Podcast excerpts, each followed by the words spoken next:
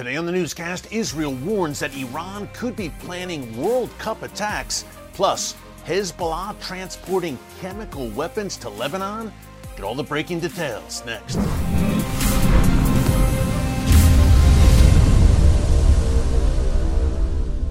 Hey folks, Erick Stakelbeck here. Welcome to the Watchman Newscast. Some very interesting remarks by the head of Israel's military intelligence, General Aharon Haliva, today at a conference on Iran taking place in Israel. Now, what really jumped out at me were his comments about possible Iranian attacks at the World Cup in Qatar. That's going on right now. It just began over the weekend. By the way, the Iranian men's national team lost today by a score of 6 to 2 to England, but what really stood out to me about that game was what seemed to be a silent protest by the Iranian men's team. They did not sing along or show any recognition of Iran's national anthem before the game. So, very interesting to see what kind of repercussions there would be if they return home, how the regime reacts.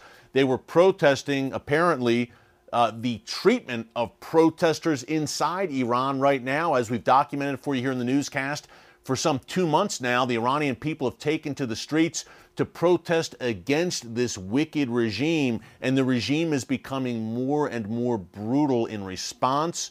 Uh, General Aharon Haliva, again, the head of Israel's military intelligence, he addressed that as well. I'm going to break down his comments why they were so important in a second. But before I do, a quick programming note. You know that usually on Wednesdays, sometimes on Thursdays, if I'm not on the road, we have our Watchman Newscast live stream here on the channel. We go for one hour straight and we take your questions. Well, we are doing it tomorrow. Tuesday, November 22nd, because it's Thanksgiving week here in the States. The schedule's a little bit crazy. We've got the holiday upon us. So, tomorrow, mark your calendars, folks. Tuesday, November 22nd, 4 p.m. Eastern Time. Between 4 and 5 p.m. Eastern Time, we will go for one hour solid, a Watchman newscast live stream, and we will take your questions.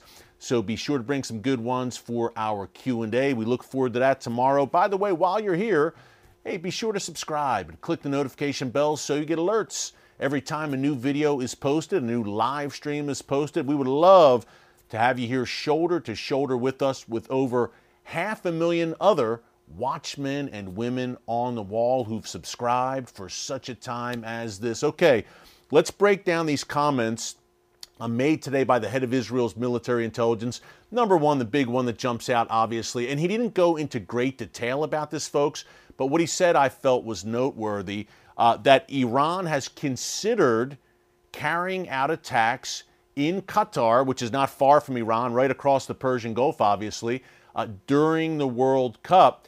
But what is stopping Iran, according to General uh, Haliva, is the potential response from Qatar. Now, what kind of response he means, I'm not sure. Economic, uh, military. Obviously, the world would respond as well, probably with new sanctions, you would think, if Iran's fingerprints were on some sort of attack uh, in Qatar during the World Cup. Who would they target? Israelis, Americans, uh, unclear. Again, he did not elaborate to any great extent. But what he did say, I think, was noteworthy that Iran has considered attacks at the World Cup, but has decided not to do so for now, thankfully. And this is worth mentioning also because Israel's outgoing defense minister, Benny Gantz, said today that Iran may look to cause, quote, instability at the World Cup.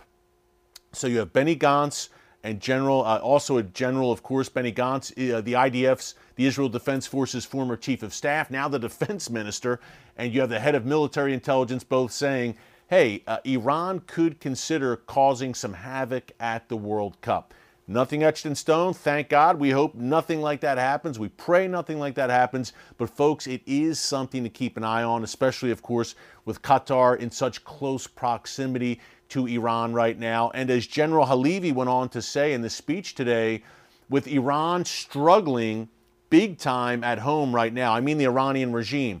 I'm not talking about the Iranian people, folks. Let's make that clear. The problem in Iran is the regime, is the government, the tyrannical government whose main victims are the Iranian people. They're feeling the brunt of the jackboot of the regime as I speak. And because the Iranian regime is facing that internal unrest, General Haliva said today he believes that not only will Iran look to become more violent and aggressive in suppressing these protests at home in Iran, but they will also lash out more abroad. I think that is a very key point here, folks. If the regime feels like its back is against the wall, look for it to lash out. We see that already. And by the way, the head of Israel's military intelligence said today that he does not believe the regime is in jeopardy of being overthrown yet. The protests have definitely made a major, major impact. It has scared the regime, no doubt. The, the protests that have lasted for over two months after the death of that 22 year old Iranian woman, Mahsa Amini, at the hands of Iran's so called morality police because she apparently was not wearing her hijab, her headscarf, in a proper fashion. Uh, it cost her her life. But the protests broke out then, September 16th. They have raged ever since in cities across Iran. But according to this Israeli general, he doesn't think the regime is in danger of being toppled yet. And he believes that before that were to happen, the regime would really go all in and up the brutality against its own people. We're already we've already seen hundreds of Iranians killed over the past two months uh, by the regime in the midst of these protests. And the regime, when all is said and done, is willing to go to extremely brutal and deadly lengths, I'm sad to say, to hold on to power. So we're watching that closely as well. We've been monitoring that here in the newscast over the past two months for you, the ongoing protests.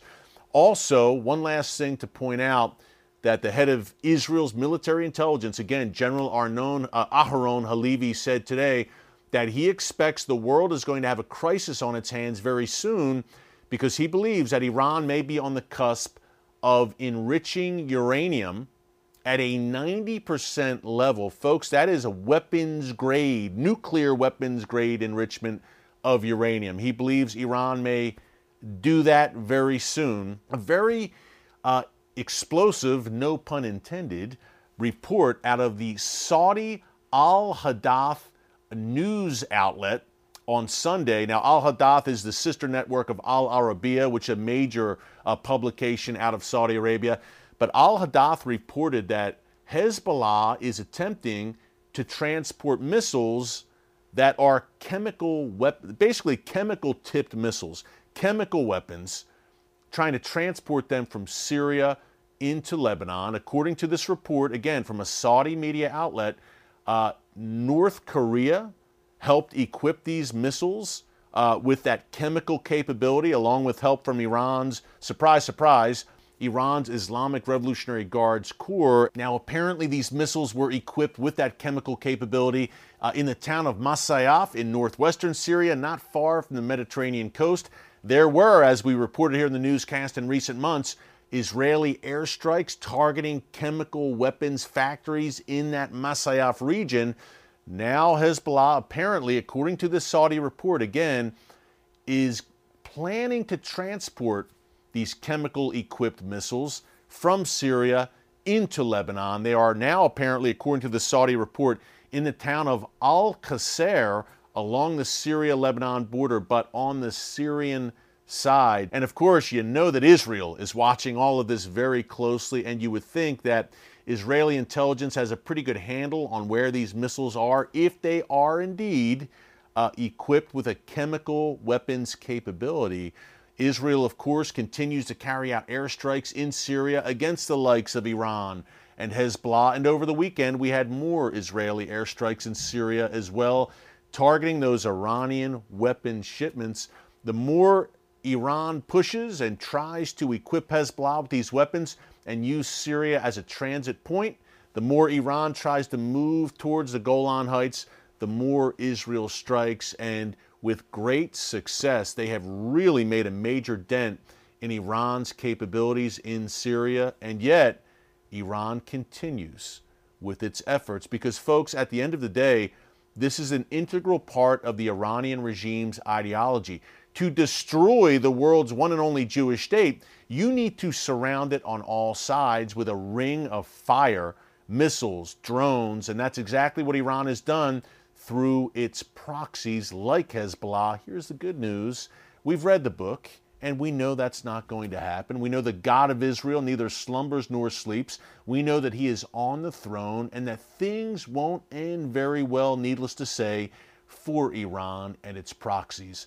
So let's stay in prayer on all of this, folks. Don't get discouraged about this news. We think you'd rather know than not know here at the newscast, but remember that God is in control. Hey, thanks so much for joining us here today on the newscast. Remember, live stream tomorrow, 4 p.m. Eastern Time, right here on the channel. Until then, God bless you, and remember, never hold your peace.